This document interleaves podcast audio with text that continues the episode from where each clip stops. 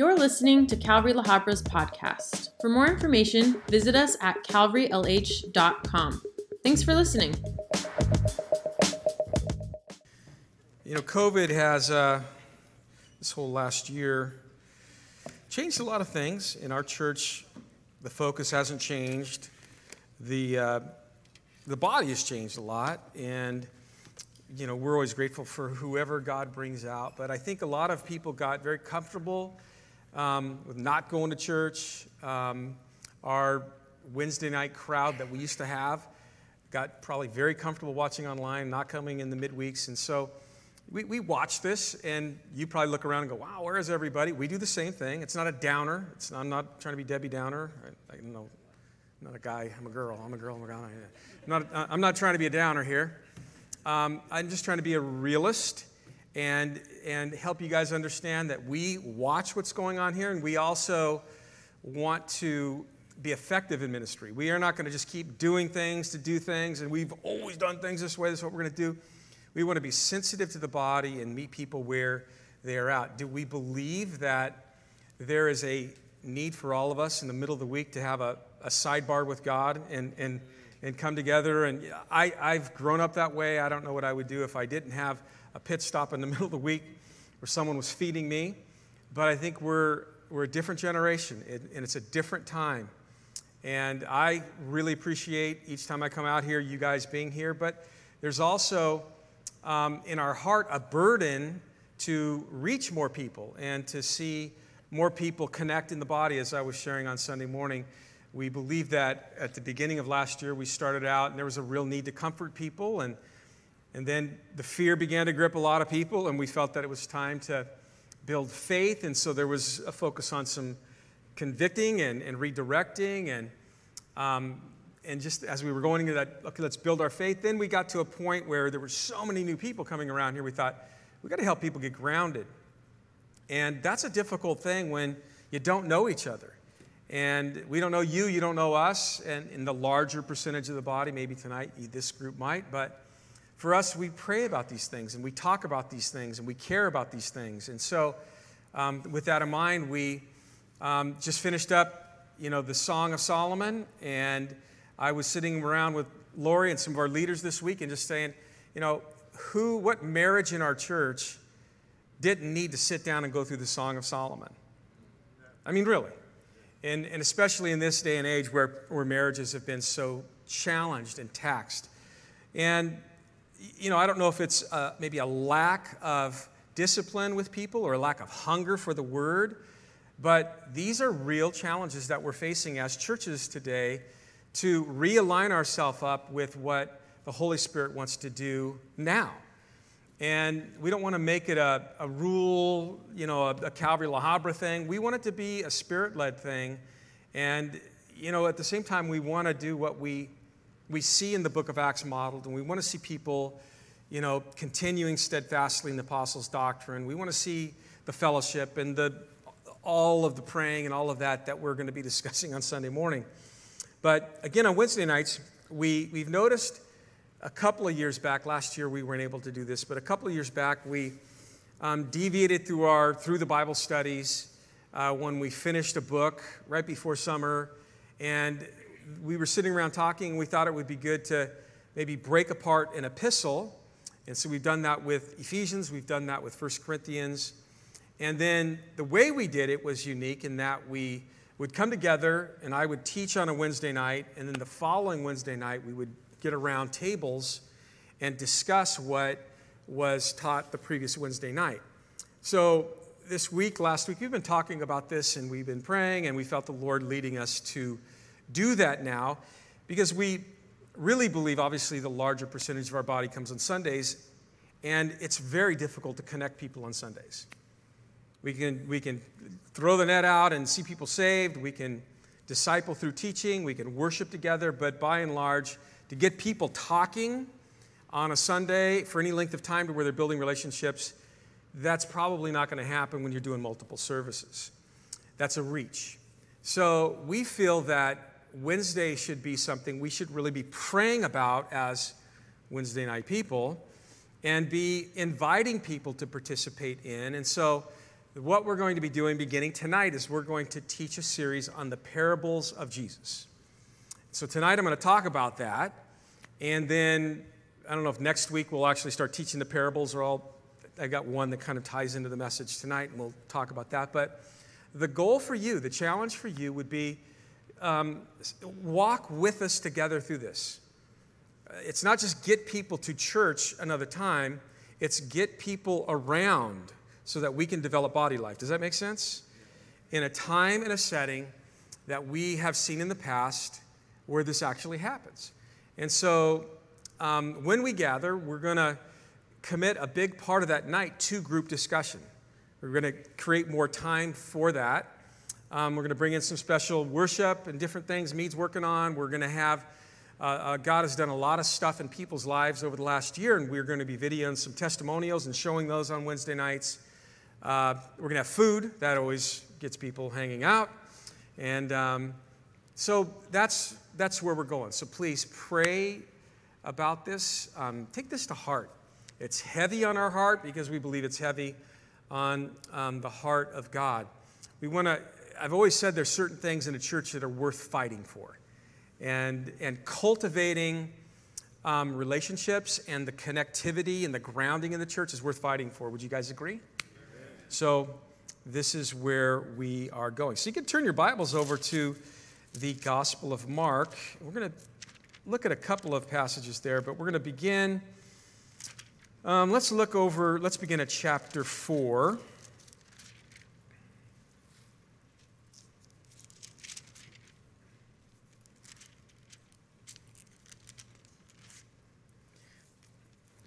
Pick up there. I was reading a, an older commentary, just breaking away from some of my go to authors, and I found one that some guy was writing in like the mid by 1860s. And I was musing over all of his references.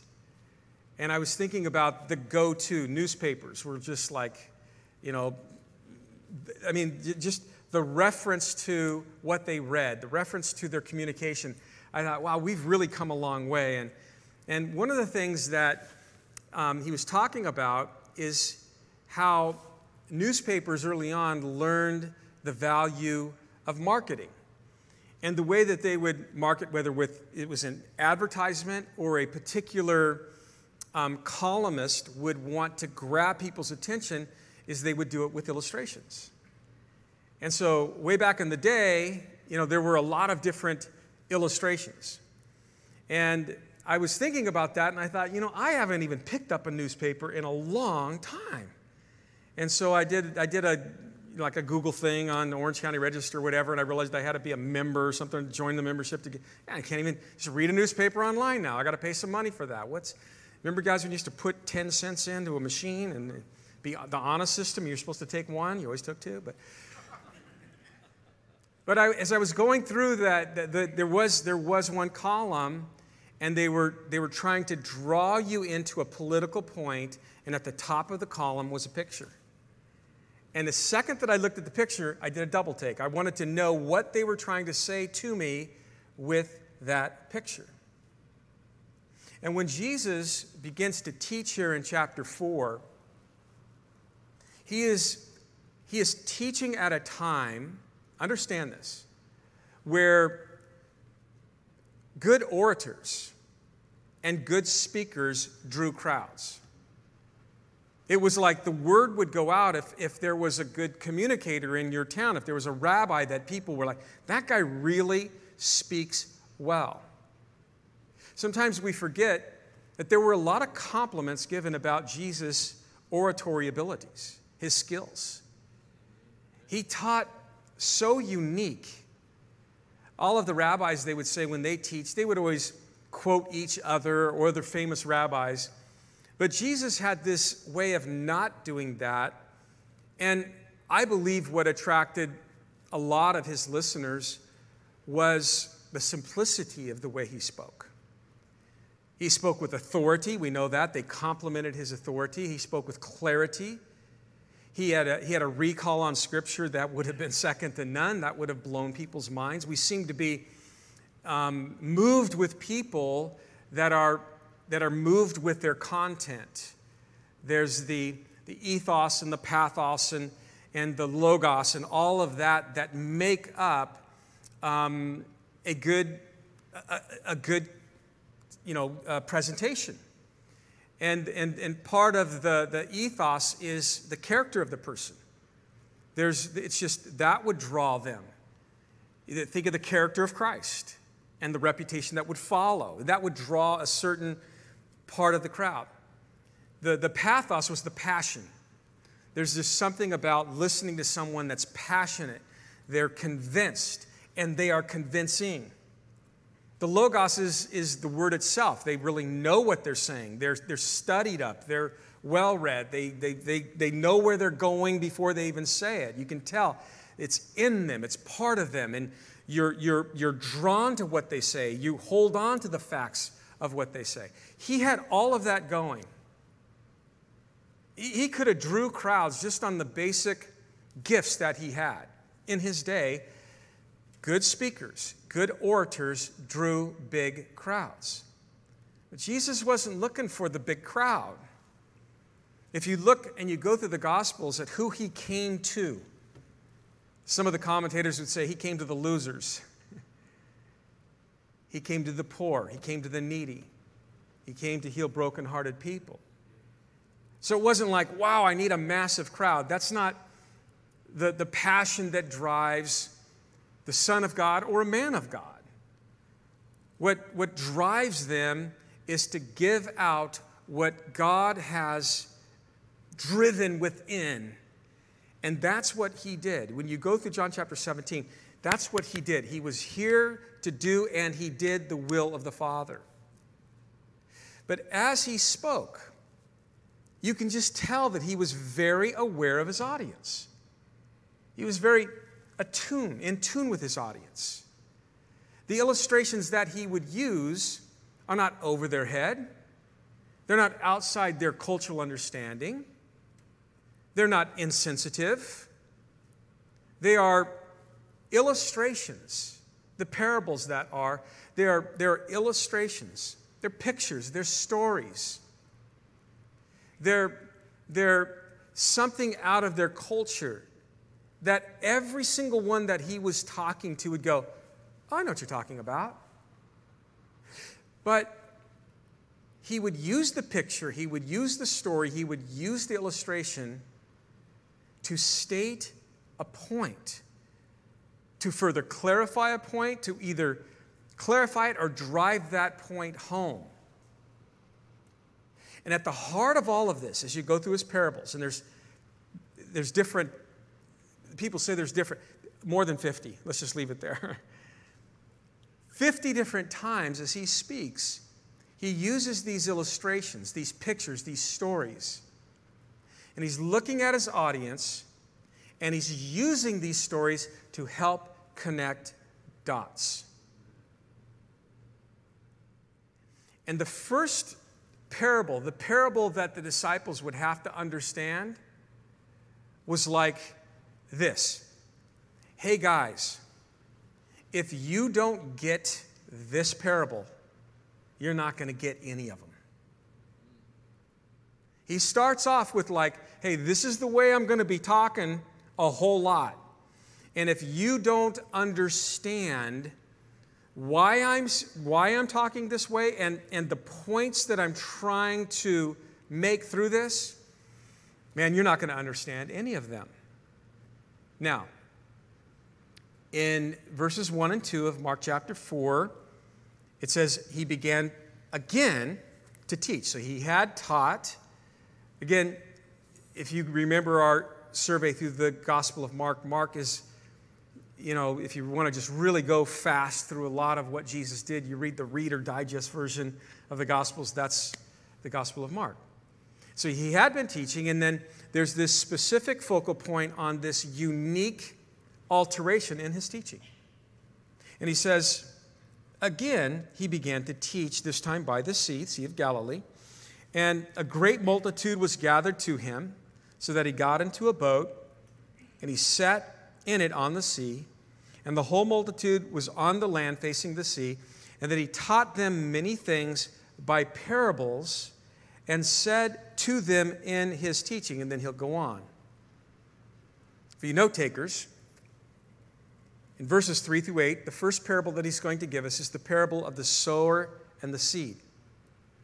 In verse 10, he is going to share the parable. He's going to then be alone with the disciples. And in verse 10, they're going to ask him, they're going to seek him out, and they're going to ask him about the parable. Then in verse 11, this is where we're going to kind of hone in on tonight. Jesus will say to them, To you it has been given to know the mystery of the kingdom of God. That tells us something about the focal point of the parables. Just underline that. The kingdom of God is a big part of the theme and the focal point of the parables. To you it has been given to know the mystery of the kingdom of God. I have that question when I read that. Well, well, to them, what about them? Them who are coming to him and saying, We want to know more. Them who are following him. Them who he said, Come follow me, and they've been following him. T- to them, to you, it has been given to know the mystery of the kingdom of God but to those who are outside. All things come in parables, so that seeing they may see and not perceive, and hearing they may hear and not understand, lest they should turn and their sins be forgiven them. We'll come back to that. In verse 13, Jesus will say to the disciples, Do you not understand this parable? And here's the scripture supporting what I was saying earlier. How then will you understand all the parables? We move forward, 14 through 20, Jesus will explain the parable, the meaning of the parable to his disciples. Then he'll continue to speak in parables. He'll 21 through 25, there's a parable of the lamp. All this is going to be in reference to the Word of God. A parable of the growing seed, verses 26 through 29 a parable of the mustard seed, verses 30 through 32. And then towards verse 33, Mark says, And with many such parables, he spoke the word to them as they were able to hear it, but without a parable, he did not speak to them. And when they were alone, he explained all things to his disciples. Again, no takers. Some 51 times, Jesus is going to begin to teach, and he's going to use a story, use an illustration to help demonstrate or prove or drive a point home. Now, when Jesus does this, I was, I was thinking about our time in the Psalms, and I remember talking about the parables in the Psalms. And I was like, why was I talking about parables in the Psalms? So I was going through my notes and going back, and I'm like, I got to do a word research on the word parable. And all of a sudden, I'm like, oh, there it is. It's in Psalm 78. And it's fascinating because in my notes, because I really did go deep into the Psalms, I had this whole introduction, and I said, This psalm was fulfilled. Verses 1 through 4 was fulfilled by Jesus when he began to speak in parables. And when I read that, kind of from the gospel vantage point, which we're looking at it now, I'm like, well, wow. Why was there a prophecy that would, would be fulfilled by Jesus? Why would there be something in the Old Testament about the Messiah beginning to speak in parables? And as I began to look at it from the vantage point of the New Testament, I began to go, well, wait a minute. As I read this, it says, Give ear, O my people, to my law, incline your ears to my words, to the words of my mouth, and I will open my mouth in a parable. I will utter dark sayings of old, which we have heard and know, and our fathers have told us we will not hide them from our children, telling them to generations to come the praises of the Lord and his strength and his wonderful works that he has done. And when I read that, I began to just think that's, that's, that's tying in in a very, in a, in, in a u- unique way that I've never really seen. And let me explain. The prophecy here in Psalm 78 is talking about a time yet to come, a time in the future where God's people will need to be reminded of what God has done for them, or you might say they might need to be realigned in understanding God's plan for them. They will need, in verse 1, to listen closely to what God has to say. A time yet to come in the future, a time that is going to be fulfilled by the Messiah. I will open my mouth in a parable, a story with a moral or spiritual application. I will utter dark sayings in reference to, like, there'll be some puzzling information. And what will be puzzling will be that the nation will be in rebellion. They're not going to be understanding God's plan. They're going to be in a season of rebellion where they're just not, not advancing God's plan and understanding God's plan. Verse 3 there are things we have known, things that our fathers have passed on to us. These are the things that we must pass on to our children. What things? The Lord's deeds, the Lord's power, the Lord's work the Lord's plan. They would need to pass this plan of God, God on to each generation because God's plan of redemption is yet to be fulfilled. It's going to be fulfilled in seven centuries. You got to just be passing this on. God's redemptive plan was yet to be complete. The Redeemer Jesus was yet to be on the earth. He would not come and become the Redeemer for seven more centuries. But the king who would come preaching about his kingdom would eventually come. The Messiah would come. And when he does, when Jesus begins to minister, the nation of Israel will not recognize him. The nation of Israel will not recognize God's plan unfolding right in front of them. What the psalmist said would happen, or should happen, excuse me, you need to tell each generation the wonderful plan of God and pass it on.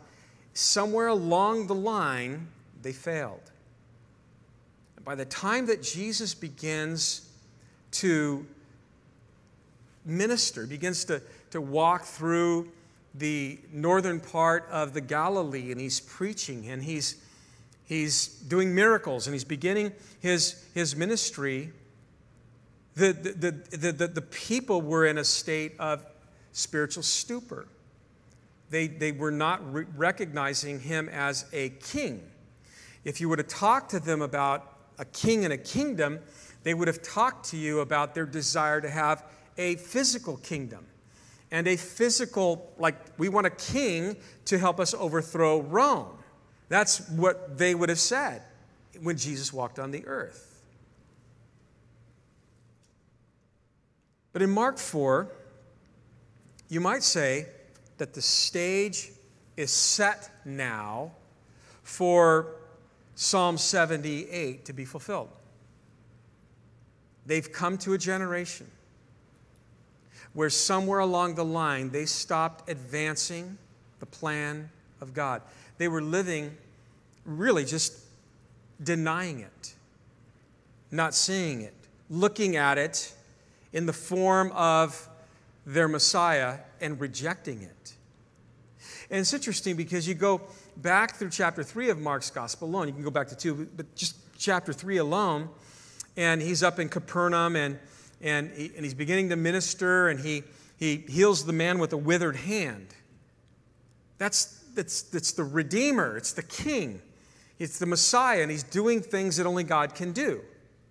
Well, how do the, how do the people recognize that? They recognize that as something that is wrong.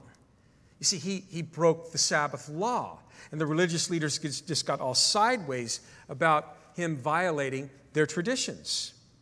And at that time, they began to plot how they might kill him. Now, just follow me here. Then he, he begins to, to, to work the shorelines of the Galilee, and masses of people began to come out as far as from Jerusalem and Judea and, and Tyre and Sidon, even the coastal cities, and, and the, the sick and the demonized. And it says that many needy people pressed in on Jesus. They were, they were wanting to, to, to, to have him heal them. And it says in verse 10 of chapter 3 and he healed many.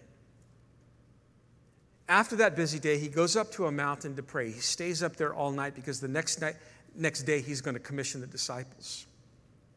When he comes down, he begins to minister once again. And now we have a picture of the state, the spiritual state of the nation of Israel again. And now the religious leaders show up and they start, you know, saying that Jesus' ministry, the plan of God, is a work of Satan. That's what they were saying. And Jesus just pointed out to them that their argument, what they're saying, is completely illogical. He's like, uh, you know, we, we all know I've been casting out demons. well, how can Satan cast out Satan? That, that just doesn't make sense. Why would he fight against himself and divide his own kingdom? And if that's not enough, the chapter closes with his own brothers and mother showing up and questioning what he was doing. That's the stage. That's what's going on when we, when we move into chapter 4. The, the close of chapter 3, he's like, Well, who is my mother and my brothers? And he looked around in a circle of those who set about, and he's like, These followers.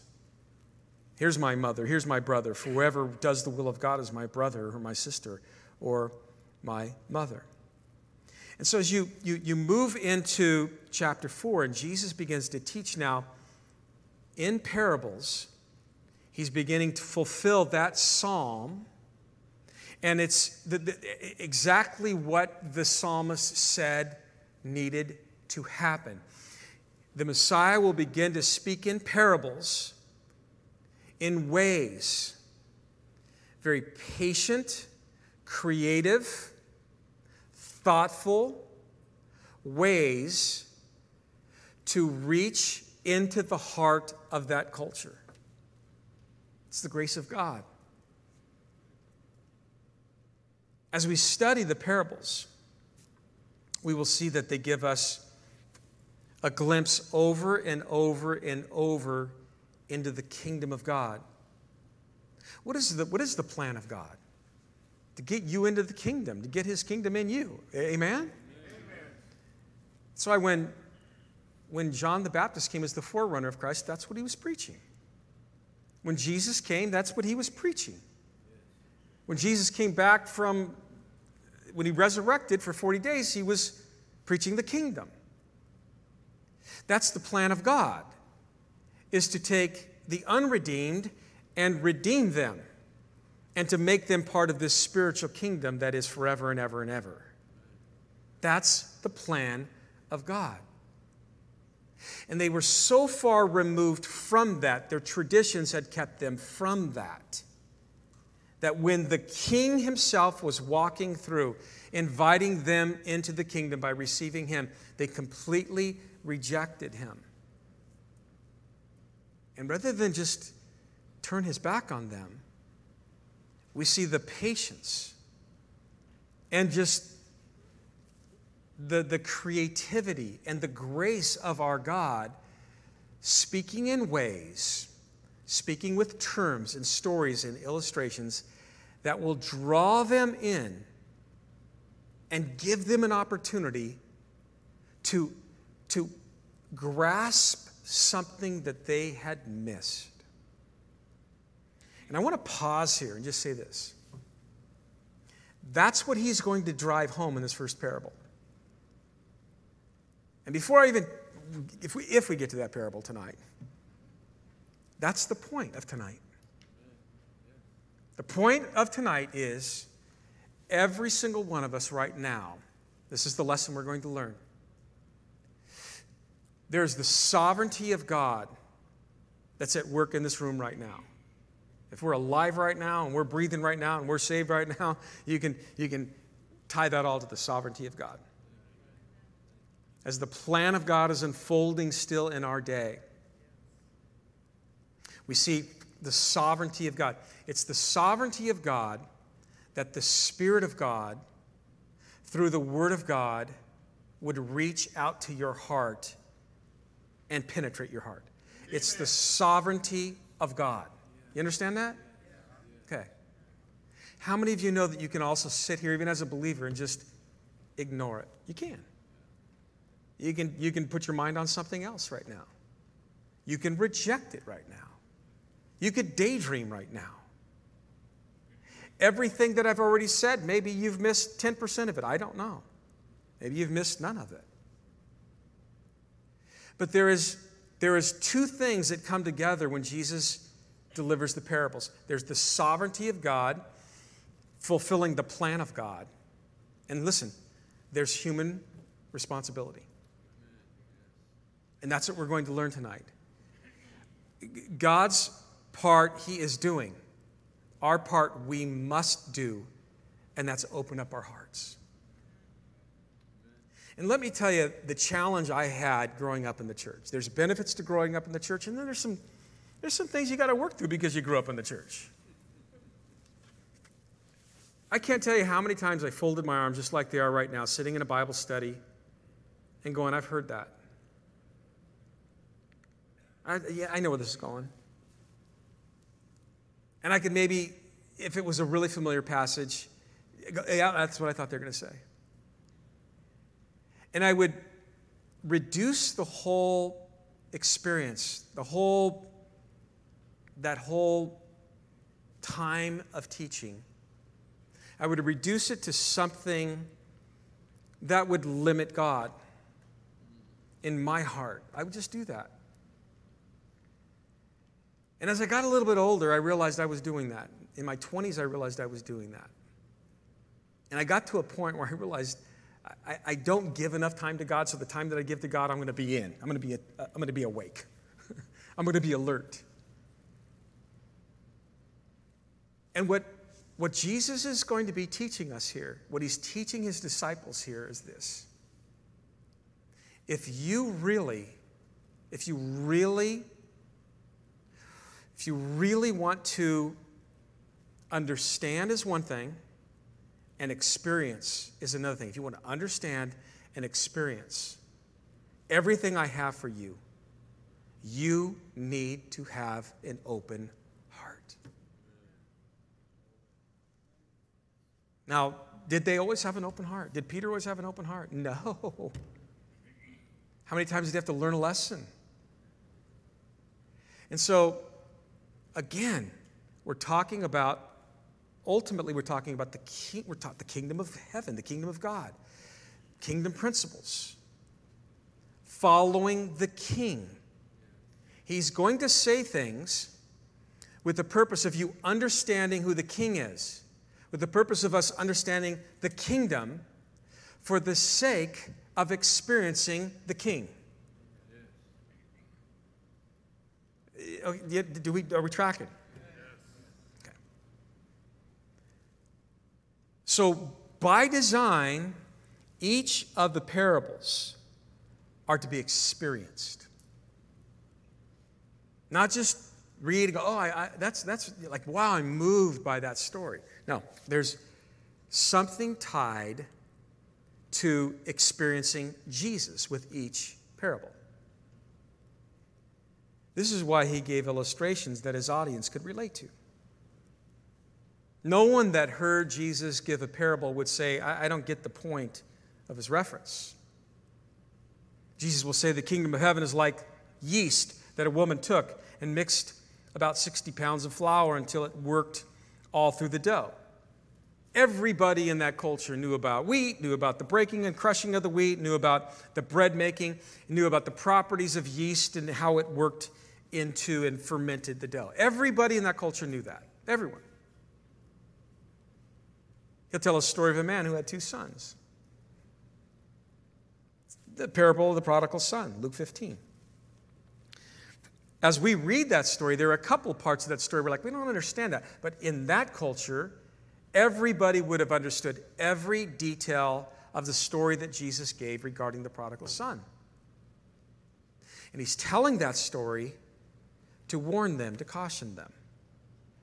He's telling that story to explain and express the heart of the Father, the plan of the Father, and how he loves those that have turned from him and walked away from him. There's an experience tied to that parable. Same with the, the Good Samaritan in Luke chapter 10. They would all relate to this parable, of the sower and the seed. Look with me in verse 3. Behold, a sower went out to sow. They see that everywhere they go. It happened as he sowed that some of the seed fell on the wayside, and the birds of the air came, and they devoured it. Some fell on stony ground, where it did not have much earth. Immediately it sprang up because it had no depth of earth. But when the sun came up, or but when the sun was up, it was scorched, and because it had no root, it withered away. And some seed fell among the thorns, and the thorns grew and choked it out, and it yielded no crop. But other seed fell on good ground and yielded a crop that sprang up, increased, and produced some thirtyfold, some sixty, and some some hundred. Anybody in that culture would have heard Jesus say that, and they would have understood the story, they would have understood the illustration, but not everyone would understand his point in the illustration or the story.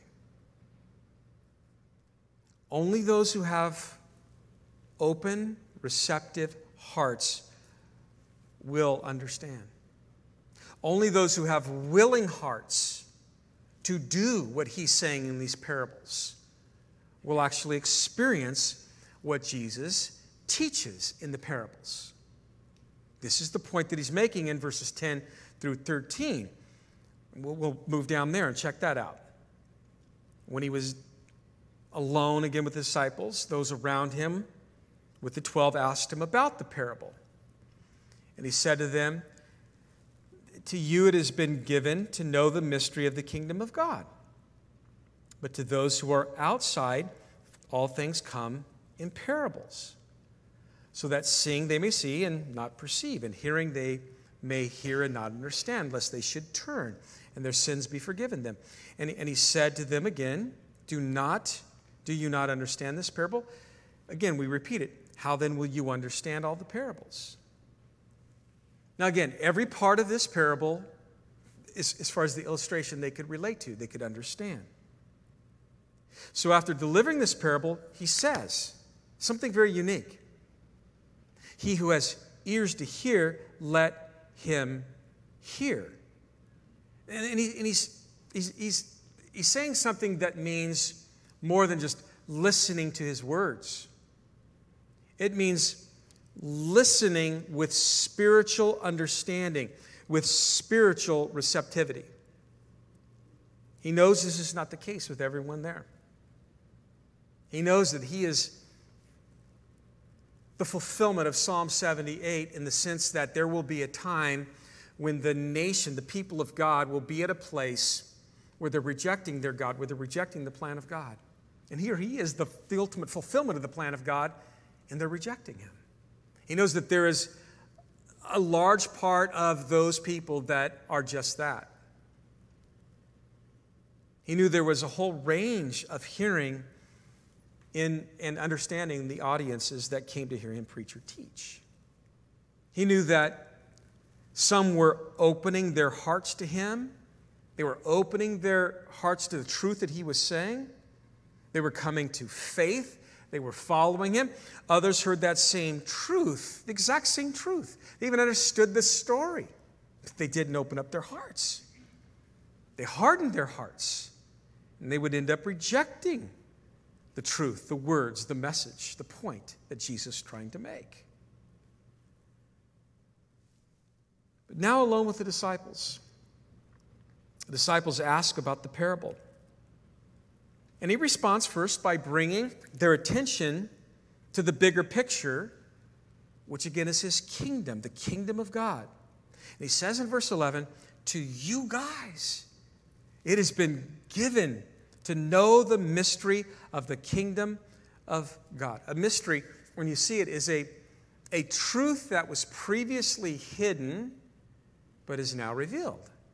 It's unveiled, the mystery of the kingdom of God, which is common to all the kingdom parables. God's rule. It's here. It's come in the person of his son. This is what Jesus was claiming when earlier in Mark's gospel, in chapter 1, he would say, The time is fulfilled and the kingdom of God is at hand.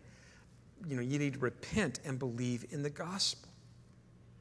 That the, the kingdom of God was at hand because the king was at hand. He was staring you in the face. And he was offering that spiritual kingdom, the heavenly kingdom that creates a spiritual domain inside of the hearts of men. We say, Where's the kingdom of God? Well, where does the king rule? Where does he reign? My heart, because I'm redeemed and I'm his. Your heart, because you're redeemed. And we're, we're, we're kingdom kids? Amen. Luke 17, verse 20, after healing the ten lepers, the Pharisees, they would approach Jesus and ask when the kingdom of God would come. And he answered them and said, The kingdom of God does not come with observation, nor will they say, See here see there. For indeed, the kingdom of God is, is within you. So if he rules and reigns in your heart today, you're part of that kingdom. That kingdom is in you. You are a kingdom kid. Wear that crown with pride. The disciples, Jesus notes, they've been opening their hearts. Peter, John, follow me. They, they opened their hearts. It was a journey of open your heart. Each day, open your heart. If you closed your heart off to Him, you would have never followed Him in the first place. But they've been opening their hearts to what Jesus had been teaching. They had been believing Him. They were open followers of, of, of, of Jesus. Thus, the plan of God. God was able to reveal and open more truth, truth relating to the plan of God, to the kingdom of God.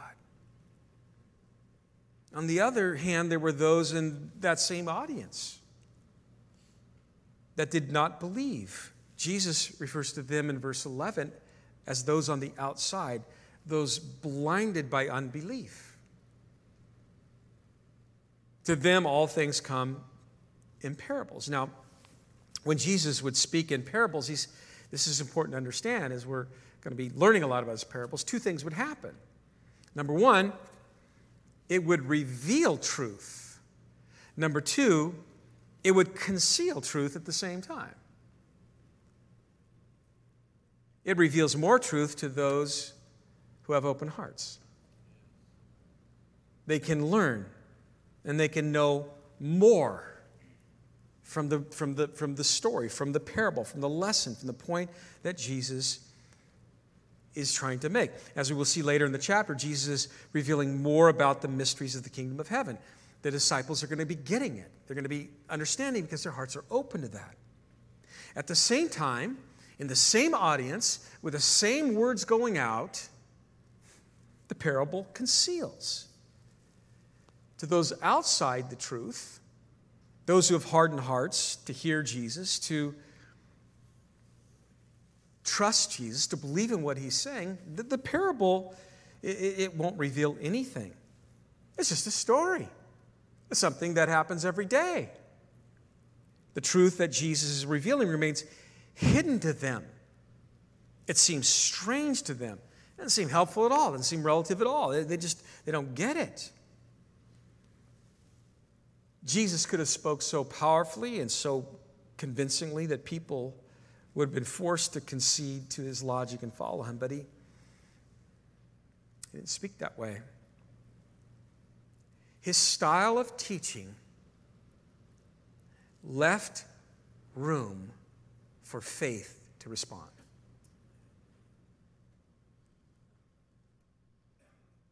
He chose to speak in a way that he wouldn't manipulate people or force them into a decision. He spoke in parables in order that only those who wanted to hear would hear. Only those who wanted to receive would receive. Only those who wanted to see would see. And he presents truth to us today. It's available to all of us. Leaves the decision with us. Verse 9 He who has ears to hear, let him hear. Let him, those that want to lean in with spiritual understanding, glean with spiritual understanding. Let those with open hearts approach me with open hearts and receive. In Matthew's account, Matthew gives a few more of Jesus' words in this dialogue with the disciples in chapter 13. He says, Whoever has will be given more, and he will have an abundance, and whoever does not have, even what he has will be taken away from him. This is why I speak to them in parables. Though seeing, they do not see, though hearing, they do not hear or understand. The idea is that no person remains stationary in his relationship with God. We're either progressing or regressing spiritually. Those who receive God's truth and act upon it, they receive more. Those who reject his truth will ultimately lose what they have. And that, that, that principle is seen in all kinds of different areas of life. You, I'm not say you, but those people that go to the gym a lot, they'll, they'll, they'll tell you, you know, you, you could really, you know, alter your body and make yourself look pretty buff. But if you don't use it, you'll, yeah, yeah that's, that's true. People say the same thing with different languages. I've talked to a number of people who said, I grew up in this country. I'm like, do you speak that language anywhere? I, I did when I was, you know, up till I was 15, and I stopped using it. And, and, and, and, I, and I lost it. So the principles are seen in other areas of our life. What a challenge for us today as we sit through teaching after teaching each week, hearing it over and over. We got to be receiving it and, and experiencing, acting out, acting upon those things that the Word of God is calling us to act upon. That's sobering. In verse 12, Jesus quotes, this is interesting too, Isaiah 6, 9 through 10, a passage that pictures the hardened hearts that reject him. So that seeing they may see and not perceive, and hearing they may hear and not understand, lest they should turn and their sins be forgiven them. You go through the book of Isaiah, and by the time you get to chapter 6, you realize that the nation of Israel was on the verge of being taken into Babylonian captivity. Why? Because of their immorality, their debauchery, and their hypocrisy and their idolatry. Isaiah had preached to them. He had been warning them over and over and over to turn, but they had hardened their hearts to all of God's warnings. They refused to turn, they, re- they refused to repent, they refused to cry out to God for His mercy. So the people kept hearing Isaiah kept preaching, he kept warning. But they did not understand. They kept on seeing, but they did not perceive. Because they had intentionally closed their eyes and their ears to God and refused to humble themselves and accept what God was saying. And so, because God chose, they chose to ignore God, ignore his word that was given through his prophet, God would judge them. That's what the book of Isaiah is about. So this shows us something. This shows us by Jesus quoting this that, that, that his parables, they, they expose the nature of people's hearts. Because he's comparing the, the people of Isaiah's day where they had hardened hearts towards God and were in rebellion towards God, and God judged them, to the people that he's addressing right now that are doing the same thing. Well, in that same group, that, that the group is made up those that are rejecting the word of God as it's going out. There are those that are hearing it and seeing it, and their hearts are open to it. Interesting. The disciples are called blessed because they're not rejecting God's plan. They're open, they're receptive. But they also, again, came back to Him, seeking Him. Hey, explain this to us. In this way, I think the parables reveal to us a balance between a dependence on God's divine revelation and human effort. We must ultimately rely on God to reveal His truth to us. But it is also our responsibility to cultivate a heart that is open to His truths, even when those truths are painful. Even when it's like, I, I don't want to hear that right now. if we close our heart to that, that just is, I don't want to hear that, it's convicting right now what are we learning? Matthew, he adds again, that blessed are your eyes, for they see, and your ears, for they hear. Now, Jesus will explain the parable. I got a zero pointing at me after that brief introduction. But I, I, I, just felt it was really important to drive these points home. So when we open up these parables, we're like, whoa, this isn't, I just, I, how many times have we heard the parable of the sower and the seed? Hopefully, we never approach it with a casual kind of flippant, I know that, I know, oh, I know the next point, ever again. The Holy Spirit would be looking at us right now saying, Lance Cook, I want to advance the plan of God through a familiar story a little bit more in your life right now. Are you open to that? And the little boy in me go, Yes. The proud dork in me going, I, I, I know that. And that's always a battle between, I'm not calling you a dork, I'm calling myself a dork. But that's, that's always a battle, isn't it? Between our flesh and the spirit, right? And isn't it just the most amazing, humbling picture of God's grace? Because that describes every one of us. And yet, he just, through his Holy Spirit, pins down these very timeless, effective words that will pierce our hearts in advancing the plan of God every single time we read them. And we should read it with that kind of conviction. We should approach it as we will have discussions. We should be like, whoa, man, whew, we better get this right. Fact is, you'll probably sit across the table from someone that gets it and probably across the table from someone that didn't. What will be the difference? Someone sat in a study with an open heart and someone sat in a study that didn't. That's it. And to the one who did, the Lord's like opening up more revelation about the kingdom, his plan, the king, his son. And however He designed that to impact you, however He designed within that an experience for you. And if you open your heart, you step into that in obedience and you walk in that experience and you mature in your walk with the Lord. Amen. And if you don't, you don't. And He's just the gracious God.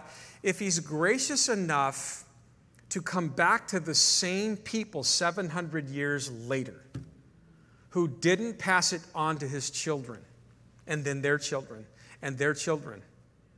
But he still sent his son to them and graciously, through parables, illustrations, lovingly, creatively, patiently, still trying to reach them. If God would do that over 700 years, we're okay. Amen? Amen? He's a patient, gracious God that knows how to communicate in a way to grab a hold of our heart. Understand that from the parables. Our God knows how to speak in such a way where we will become enamored with the kingdom and fall in love with the king and be kingdom kids, and we will advance in our understanding.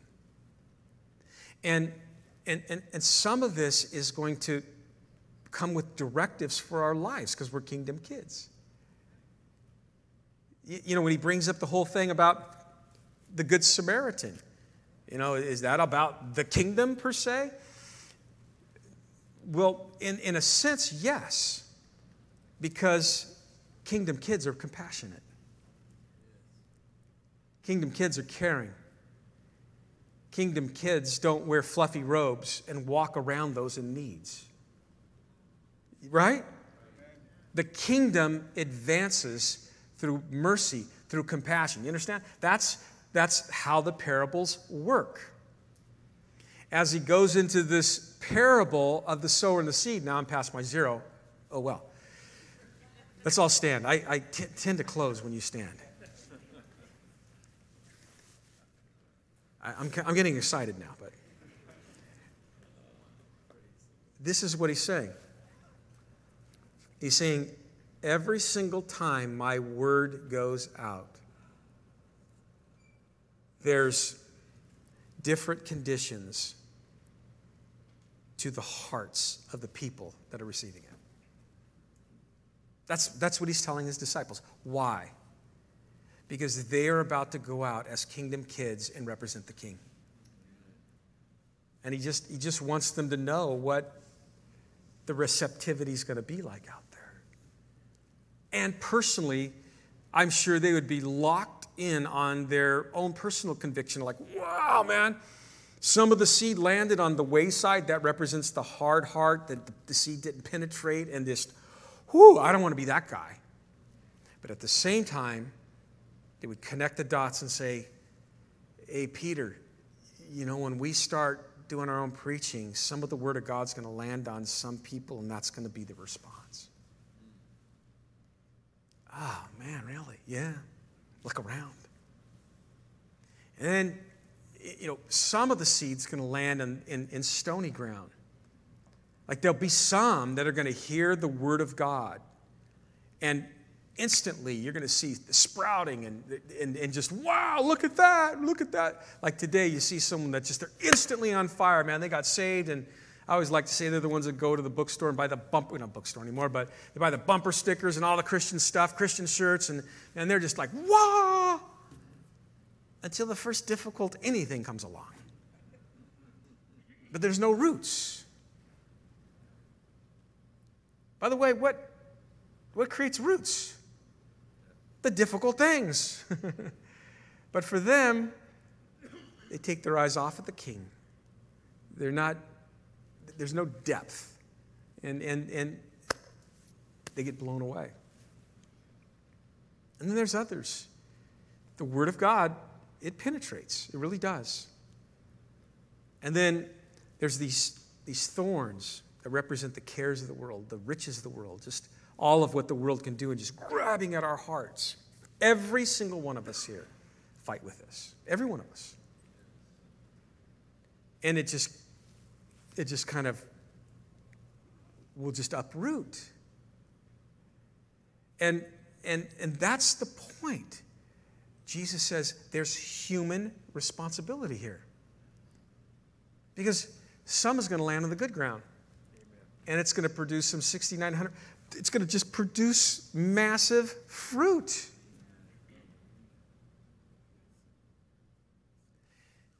And if you don't get that parable, you won't stand, understand any of them. You won't get it. Isn't that cool?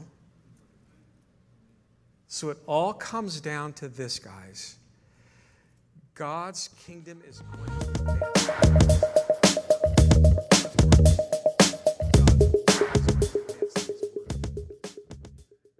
It is.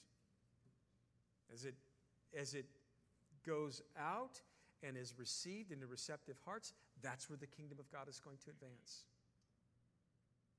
If, if, if anybody, if we gave a prayer right now and people online, anybody here accepted the Lord, it would be just that. The Word of God went out into a receptive heart, and, and what God intended with that word of understanding the gospel here's the gospel, and someone's like, Yes, I'm a sinner. I understand that Jesus is God. He died on the cross for me, buried, and rose from the dead. And I, I believe that, and I want to accept him into my life. That is God advancing his kingdom. One more person in that kingdom. That's part of God's plan.